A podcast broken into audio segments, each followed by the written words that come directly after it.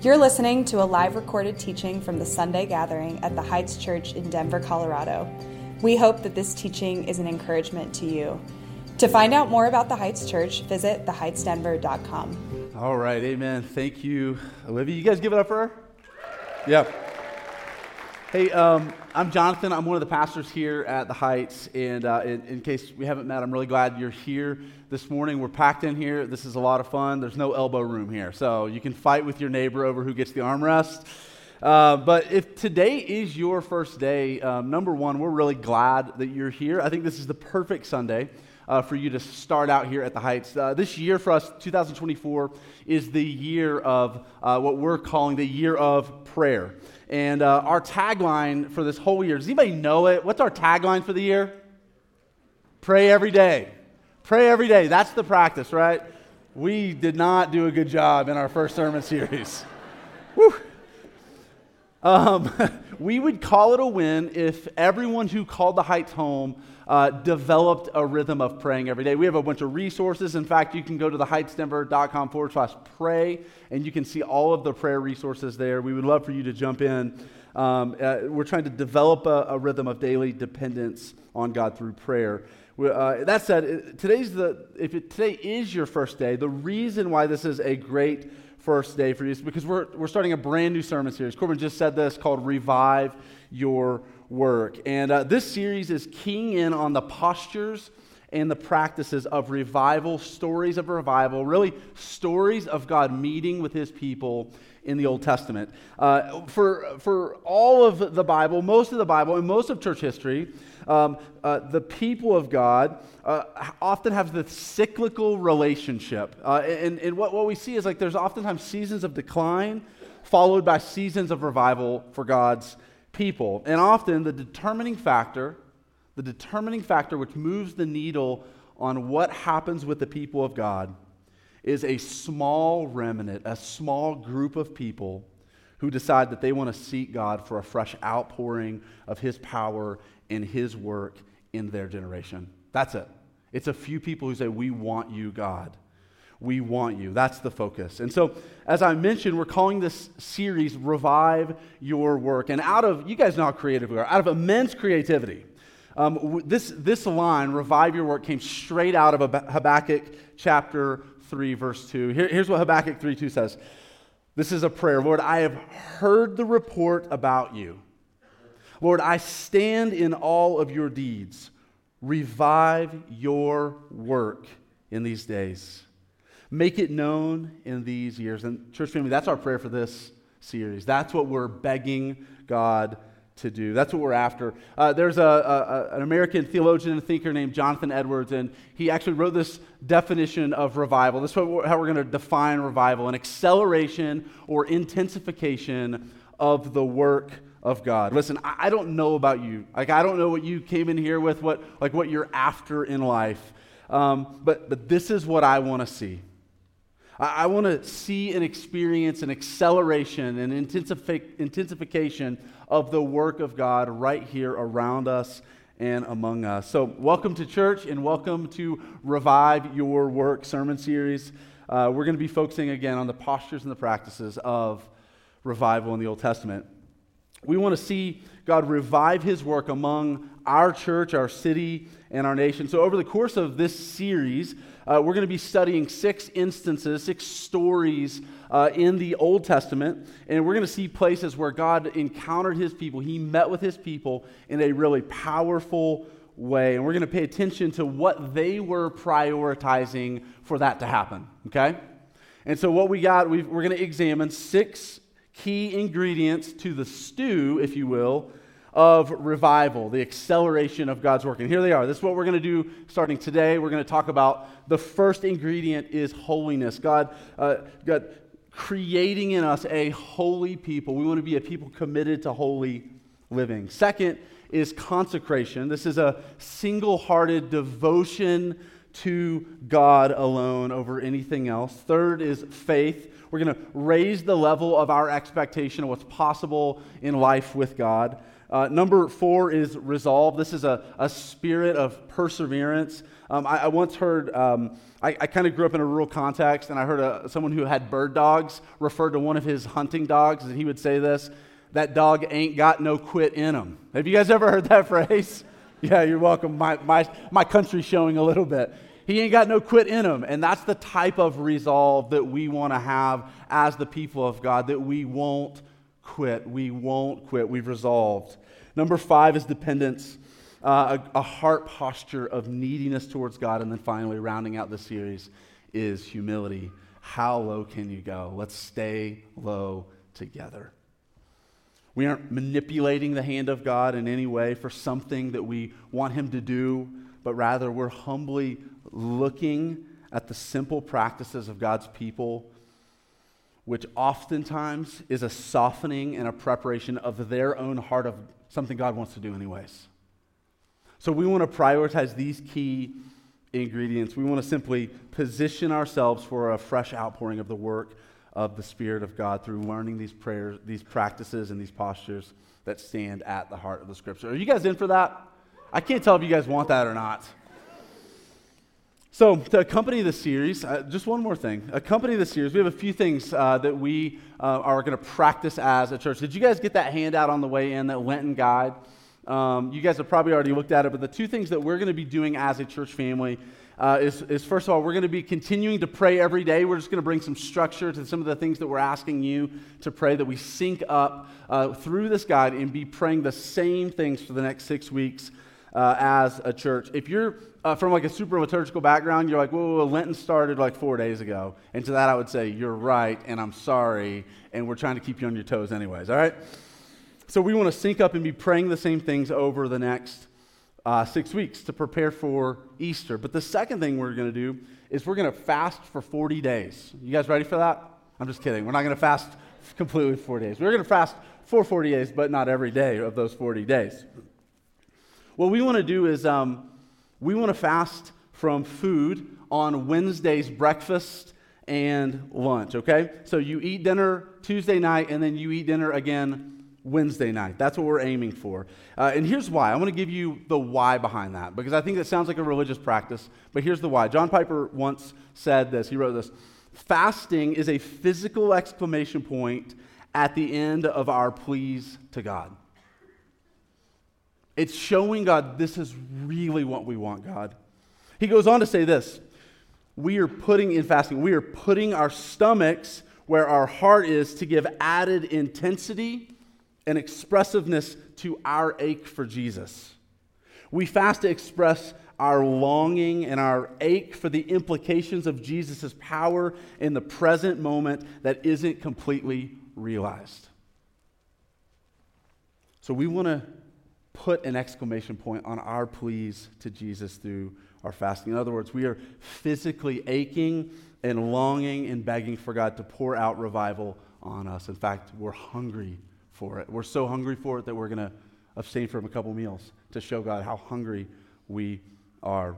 Now, I want to give one quick word of caution. This is also on the guide. Um, if you felt dread during that moment, you're like, oh. It's probably for you, okay? That's probably for you. If you felt like you didn't want to do it, that's probably good. That means you should probably do it, right? But um, if you maybe were needing a spiritual reason to, to fast from food, uh, to feed maybe historically or, um, I don't know, a, a, past unhealthy relationship to food or body image. Um, we want you to, to use a lot of wisdom and a lot of um, caution uh, and maybe work that out in, in, the context of your community group of whether that should be the practice for you and maybe you should sub that practice for something um, that, would, that would do the same thing in your life. And so, if that's your exact situation, then you know you fall into that category and you shouldn't fast from food. All right? So, the Lenten guide and fasting. Let's be expectant. All right. Are you guys ready to get your nose in the scriptures? Me too. Me too. All right. Um, holiness is our, is our ingredient for this morning. Our big idea is this if we want to see God revive his work, we must be a holy people. We must be a holy people. Let's open our Bibles back to Genesis 35. And as you do that, I want to just really briefly catch you up because we're jumping right in the middle of this big, long 50 chapter book. Uh, on what's happening. If you were to read the narrative of the Bible from the beginning, you'd read the, even these first few books, you'd quickly realize that the people of God are kind of a mess. They're all over the place all the time. They're up and down and they're back and they're forth. And there's moments of these like these legendary moments of obedience where it's like we are resolved to obey. And then there's these moments of monumental failure right after and total rebellion. And so, as we pick up right here in Genesis chapter 35, we're witnessing one of those moments, one of those moments of God's people coming out of their total mess. They're in the trough of their mess and they're coming out of it into chapter 35. In fact, the chapter before this, you can go back and read it later, chapter 34, God isn't mentioned one time. He's just totally absent from what they're doing because it is a total mess. God is actually not mentioned at all. The chapter's full of perversion and lust and murder and deceit and just plain ugliness. It sounds like a TV series. But then, verse 1 of 35, the first verse of cha- this chapter is God initiating change for his people, for Jacob and his people. So let's look at this together. Verse 1, Genesis 35 says, God said to Jacob, Get up, go to Bethel and settle there, build an altar there to the God who appeared to you when you fled from your brother Esau. Notice how Jacob responds in verse 2 here. He says, So Jacob said to his family and all who were with him, Get rid of the foreign gods that are among you, purify yourselves, and change your clothes. We must get up and go to Bethel. I will build an altar there to the God who answered me in my day of distress. He has been with me everywhere I have gone. You see, the people of God in the preceding chapters had lost their vision of who God is. They'd become distracted by their own foolishness, and in fact, they'd fallen into the trap of their own foolishness and rebellion. And notice God's very first words to Jacob. Can you guys say those first two words in verse 1? Put verse 1 back up there. What does he say? Get up. Get up. Get up. You're laying in this mess. It's time to get up. It's more of like a, hey, hey, remember me. Remember the, the God of your people, the God of your fathers, but he did it in a less condescending way than I just did it. I have so much better for you than the mess that you've subjected yourself to. Let's get you out of here. And notice Jacob's response. It's immediate and it's full. That's obedience. obedience is immediate and it's full. There's no half-hearted, half-hearted obedience is not obedience. And immediate obedience isn't obedience. It's full and immediate. He heard the voice of God and he simply obeyed. Period. No questions asked. He just did it. Jacob literally went to his family, who would have been a sizable group of people at this time, and he and look at verse 2. Look how radical this is. He says, "Get rid of the foreign gods that are among you. Purify yourselves, change your clothes. We must get up and go to Bethel." The three things that Jacob had his he personally did and the people of God did was they they purged their foreign gods literally ridding themselves of the foreign gods that they possessed. These are little sketched images that they'd had. These are little trinkets and figures that they'd picked up by living among the people in Shechem as they rebelled, continued to rebel further and further and further from God. He says, let's rid those things. We're going to purge those things. He also said, second, you're going to purify ourselves and change our clothes. These are, they physically took a bath. That's literally what happened here. Was they actually washed themselves and they put on new clothes. You know what that's called? You know what this is a symbol of for the people of God? This is a, a symbol of repentance.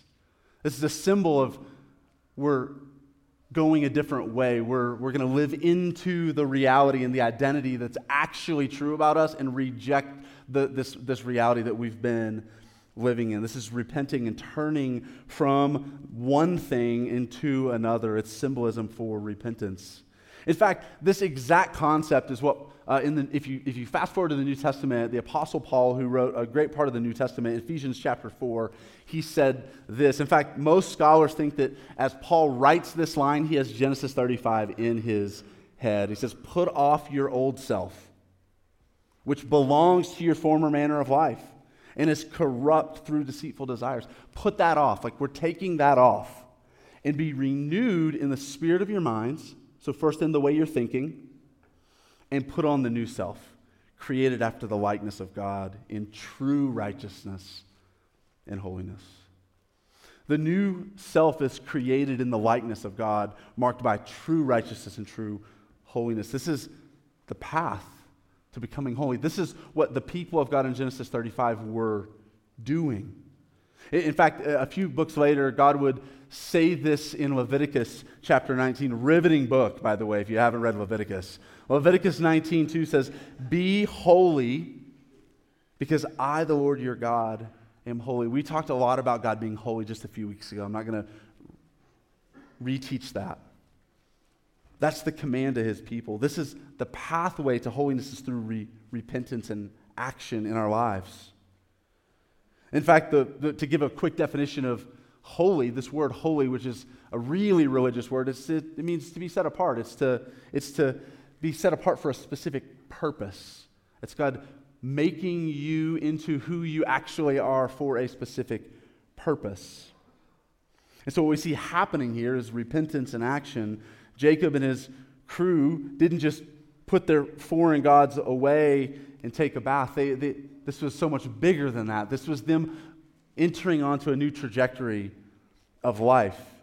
In fact, if you look further in verse 4, this is what, how this narrative continues. It says, Then they gave Jacob all their foreign gods. So they come and they divulge all their little foreign gods that they had been bowing their lives to and rubbing as a lucky charm in hopes that it might change their reality. They bring them to Jacob and their earrings. And Jacob hid them under the oak near Shechem. I love that little description. There's some oak near Shechem where there's a bunch of stuff buried. Probably still. You got to love Jacob here, though. Because notice this. He, he says, okay, bring me your gods. Bring me all the foreign gods. And then, he, then they, it's like they're, they're packed and they're ready to go to Bethel. And they're, they're like lined up. And he's like, whoa, whoa, whoa, whoa, whoa. The earrings, too. Those can't go with us. The earrings, too. Because we didn't even hear about the earrings a minute ago. The earrings, too. All the foreign gods, including the ones that you like including the foreign gods that have become your pets. The ones that really have their hooks in you, those too. All of them. And while you're at it, those earrings have to go. We're going to leave all that behind. None of it comes with us. I just stop for a second. Like, what are those things for you? Like maybe you've, you've taken the bath in the baptism trough you've gotten the cool Jesus in my place t shirt, but you're still wearing the earrings. There's still the things in your life that you have yet to leave behind, those pet sins that are holding you back from who God actually has in mind for you to be. But we like them and we're holding on to them. What are those for you. This is a really significant moment for Jacob and God's people. One commentator helps us to kind of understand how off track God's people had gotten in this moment. He says this the earrings were not everyday jewelry, they were these amulets. This, this word is, uh, these were earrings ascribed to the foreign gods. These were sort of like lucky charms. This is what they were holding on their ears. And these, these talismans, these were stones that were uh, believed to possess magic powers like witchcraft, engraved with pagan symbols on them. And Jacob says, Those aren't going with us. They're not going with us. In any case, I love this little humor. A rich cache of pagan idols and paraphernalia were unceremoniously buried under the oak tree in Shechem as God's people washed, purged, and reclothed, set for Bethel. Guys, this is a huge, this is actually a huge turning point here. God's people immediately and fully repented and went the way of new life.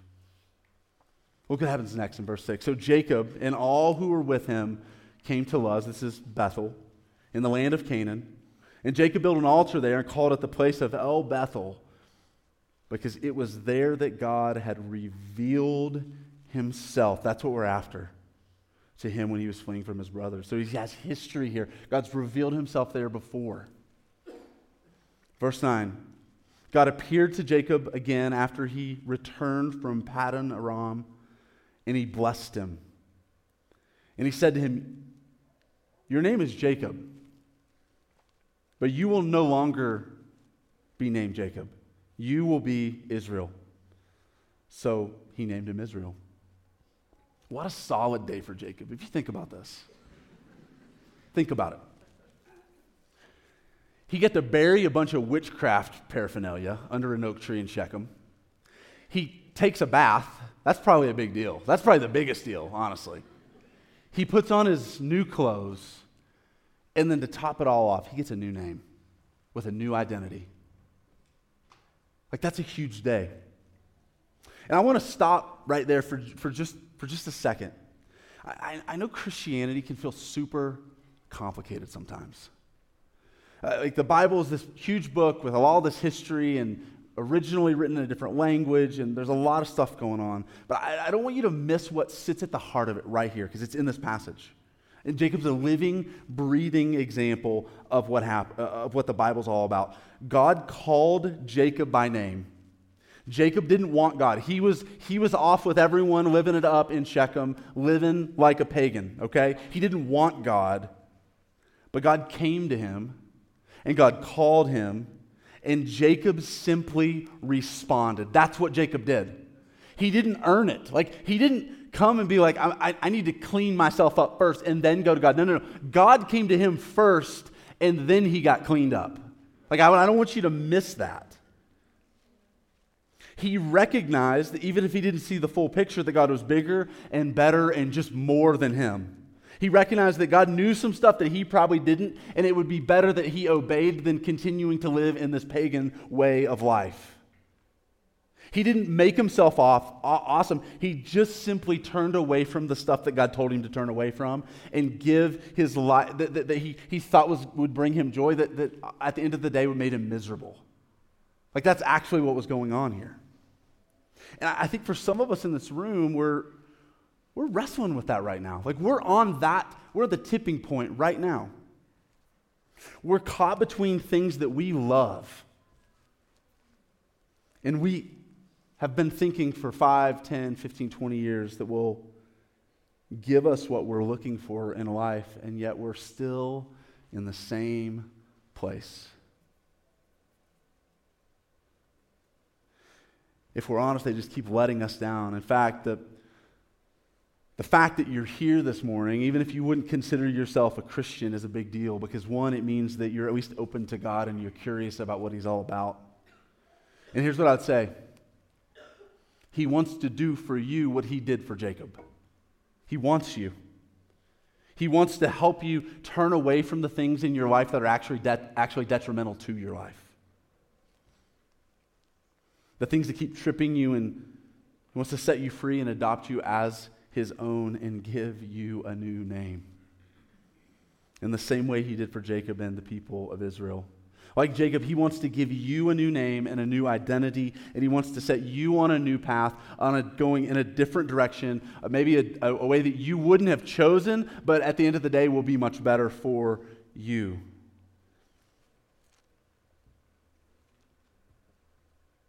It may be a better way than where you're headed right now. In the rest of this passage, God draws near to his people. He tells them his name. He says, I am God Almighty. And he gives Jacob a vision for his life, a future that honestly I think all of us would want. He says this a nation, indeed, an assembly of nations will come from you. The kings will descend from you. And I will give you the land that I gave Abraham and Isaac, his dad and grandfather.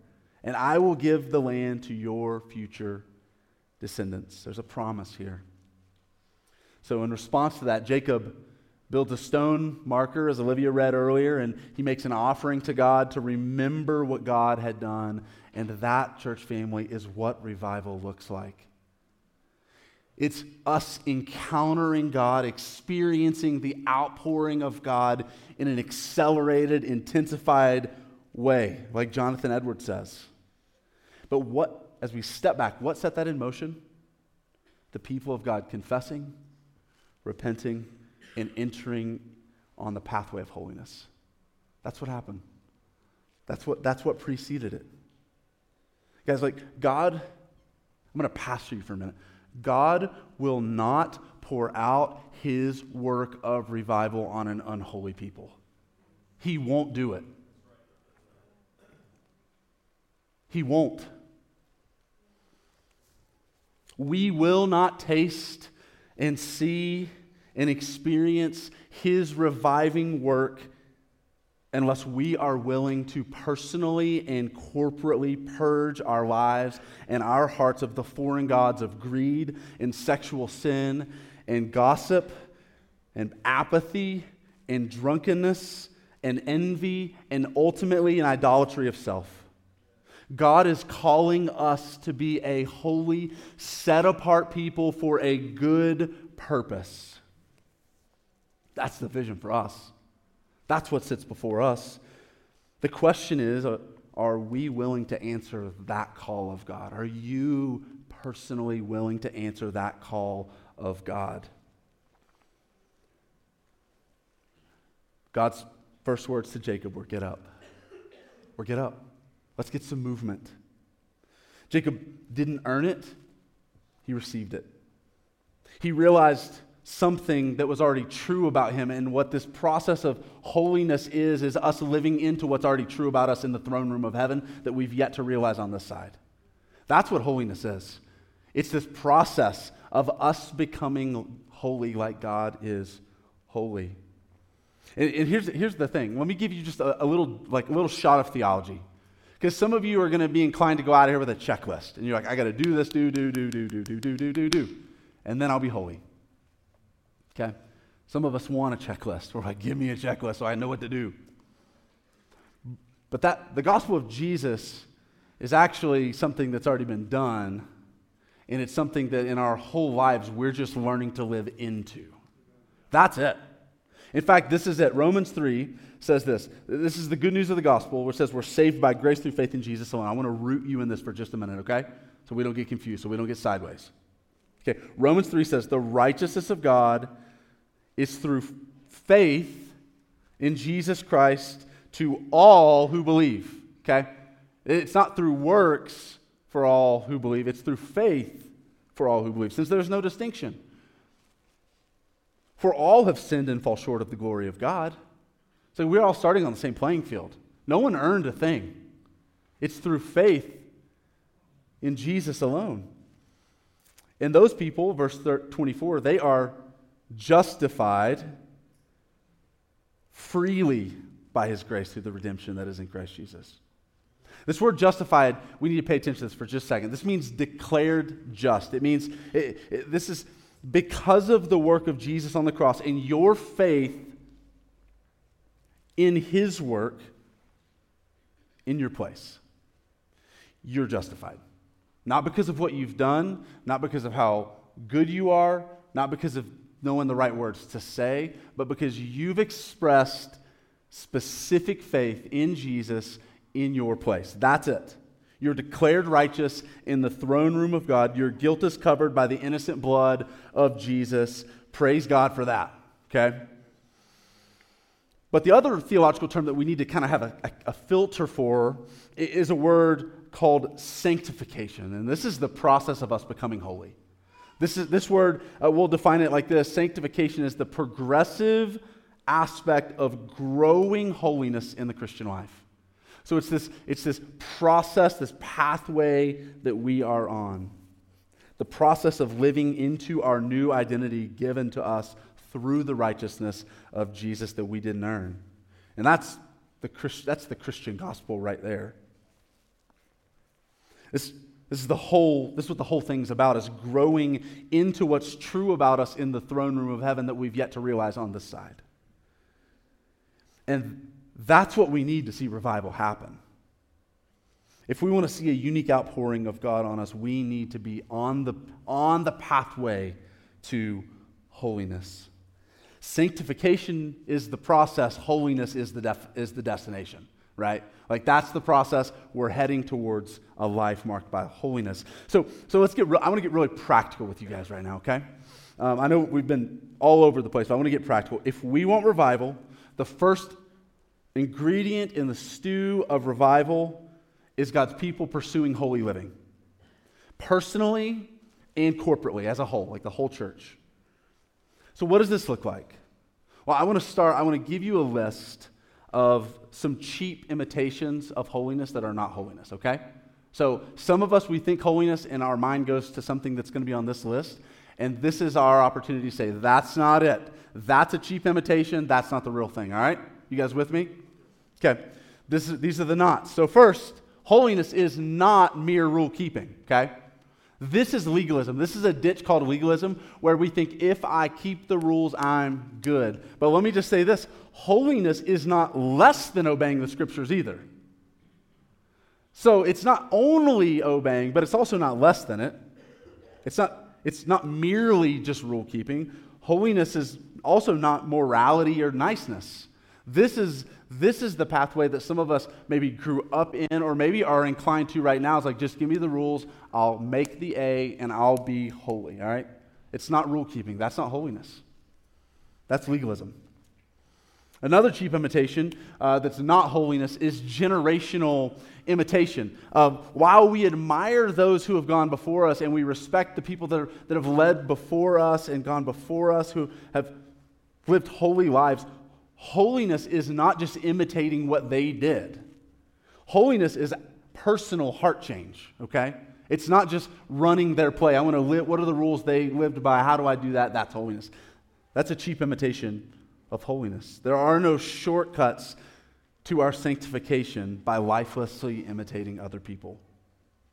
It's also another cheap imitation is finding your true self, like living into who you believe the inner narrative in your heart is. Holiness is not learning to obey the authentic self inside of you to become whole and complete.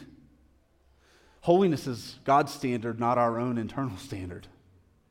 It's not living into the authentic self. That's what our culture tells us.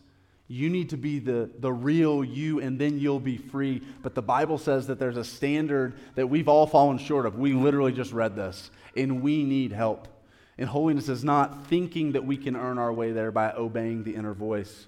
Number four, another cheap imitation is conforming to the world. This is on the whole opposite side of legalism. This is called a license.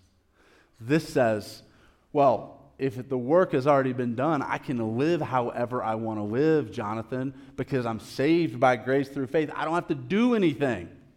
I'll just conform to the world. I'll do whatever I want to do. I once I heard a pastor say, uh, say this. He says, We'll never make progress in holiness if we are waiting for the world to throw us a party for our piety.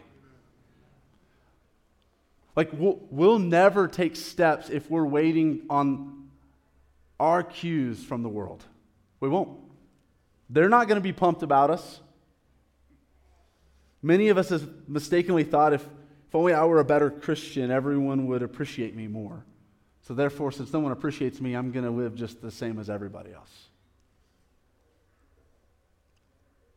And what we don't realize is that holiness, lack of holiness, also comes at a cost, and it's a life marked by foolishness.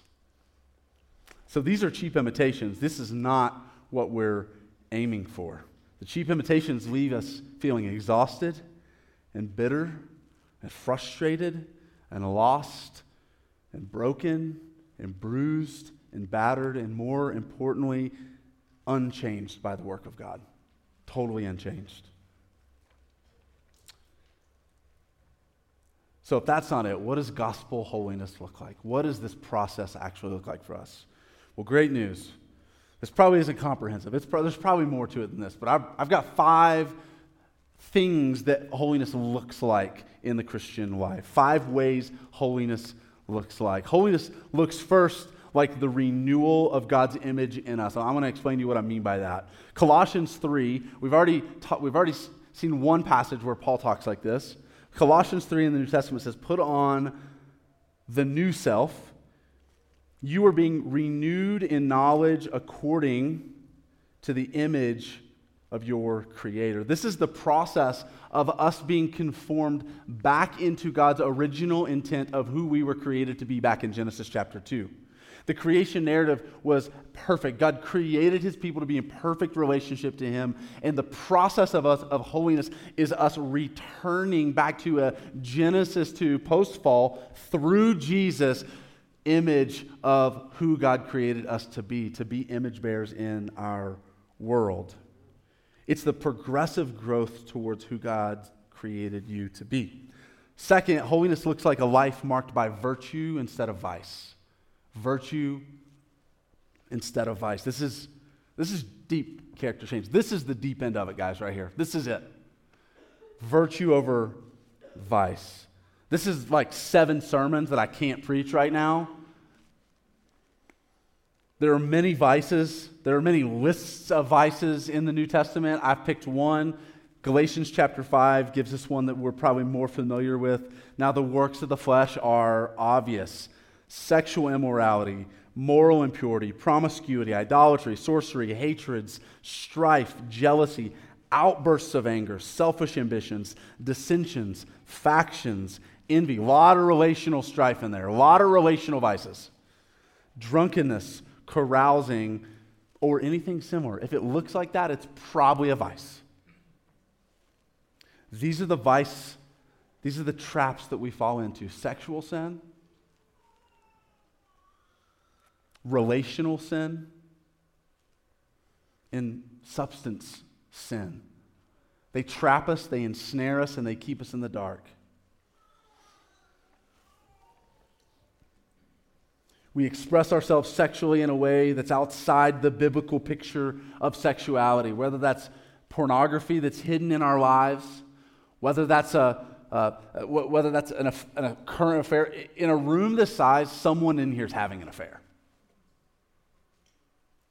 Whether that's relational strife, that we are addicted to gossip. Like we are addicted to envy. And it destroys us, it's eating us alive inside. And God wants to free us from these things. Holiness is the prog- process of us admitting these vices, confessing them fully and honestly and turning from them to live a different life. It's not 10 years of struggling with something. If you're struggling with something for 10 years, it has you pinned. It's not a struggle. That fight's over.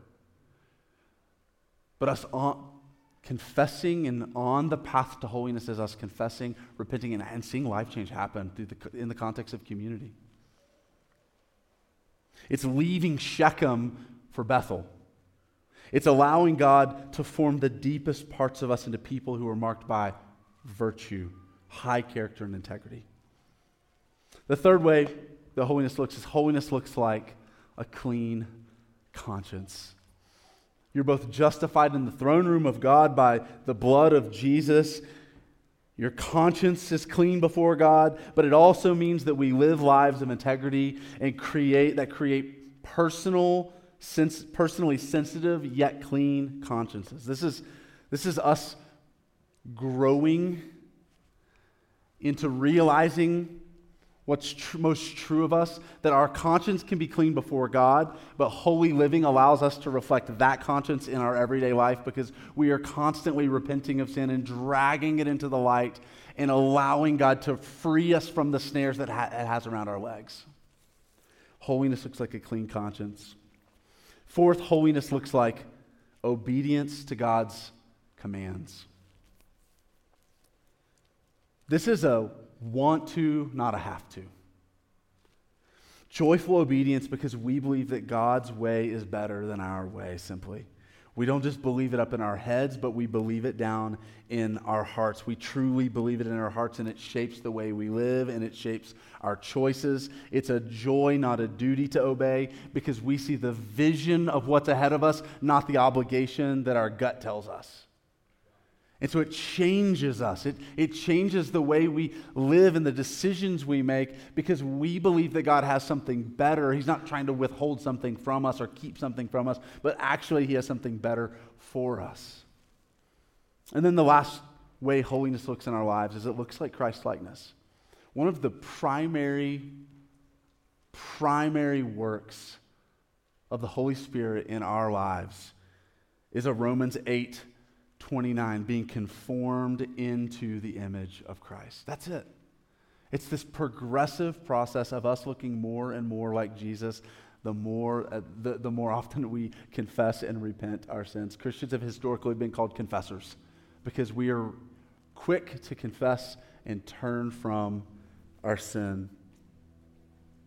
And so if you walk out of here with a list this morning of things you need to go do, you're pro- you probably didn't hear this correctly because these are things that God wants to do in you. The gospel is true. You've been justified by grace through faith in Christ alone. And the invitation for us is to turn and purge, take a bath, and put on new clothes today. So as we as we go into response time, I want to give you a, a passage of scripture for us to just kind of meditate on. This is Psalm 139. This is a, pr- a prayer of David. And this is him sitting before the Lord, and this is what I want to invite us to do is sit before the Lord for a few minutes. And he says, Search me, God, and know my heart. Test me and know my concerns.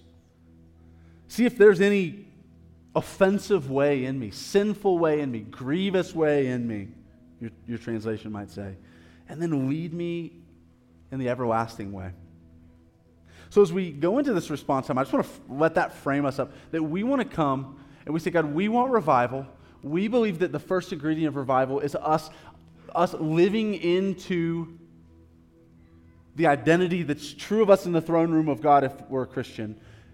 And we need, we're asking that you would wind that back into our lives right now. Change us through the gospel change us as we confess our sin and repent and turn a different direction. So, God, search me, know me. Is there anything in me that I don't see? Is there anything in me that I've been hiding?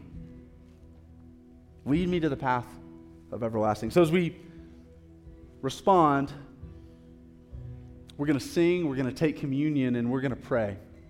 We're going to sing prayers of confession and assurance. If you're a Christian, we're going to come forward and take communion. And this act of communion, if you've trusted Jesus with your whole life, we invite you to come forward and dip the bread in the wine and remember that God doesn't remember our sins anymore. The person that's holding us back right now is us. And we can find assurance kind of comfort and confidence at this table. But if you're not a Christian, we actually ask that you, you not take this meal, not because we want to withhold something good from you, but we want something better for you, and that's taking Jesus himself. In fact, some of us in this room have, have, are, on the, are teetering with following Jesus, or, or maybe you've, you've been away from church a long time and God is stirring in you, and, and what you need is to trust Jesus, and then we're going to have a baptism. We're going to do baptisms not today, but maybe you need to be baptized. You need to obey Jesus in baptism. You need to come take the bath. You've been trying to put on all your new clothes like Jacob did without taking the bath first. And we, we want to invite you to come and take a bath. And so you can come tell a prayer team member they're ready and eager. The third way we're going to respond is through prayer. Is if you want to talk to someone about following Jesus, talk to one of these prayer team members, grab a pastor, grab somebody that looks like they work here someone with a lanyard. Say, I want to follow Jesus. And then the, the last way is we pray is pray the Psalm 139. Listen, I, I, I, was thinking and praying for you this morning, and I, the words deliverance and freedom were in my mind all morning. That I believe God wants to deliver and set free some people in this room. And the thing that's holding us back from that is you walking up here and being prayed for and expressing help, needing help. And so let's, let's have a time of response. If you need to kneel or lay down or stand or whatever you need to do, this, there's freedom in here. You can do whatever you need to do. Let's respond. As we open the Bible, we believe that God speaks to us. The question is whether or not we're going to respond in, in obedience. So let's, let's be a church that responds. If you're able, would you stand with me and I'm going to pray for us? Lord Jesus, we love you and we trust you. And we know that your intentions for us are really good. And we believe that the gospel's true, that we aren't saved by what we do. The gospel is done, not do. And so we invite you then in the safety net of our salvation to come and work in us. Would you create in us a holy people so that we can see revival in our years, as Habakkuk 3 says? So, God, would you come? Would you meet us here, Holy Spirit? We entrust this time to you. It's in Jesus' name we pray. Amen. Church family, let's respond.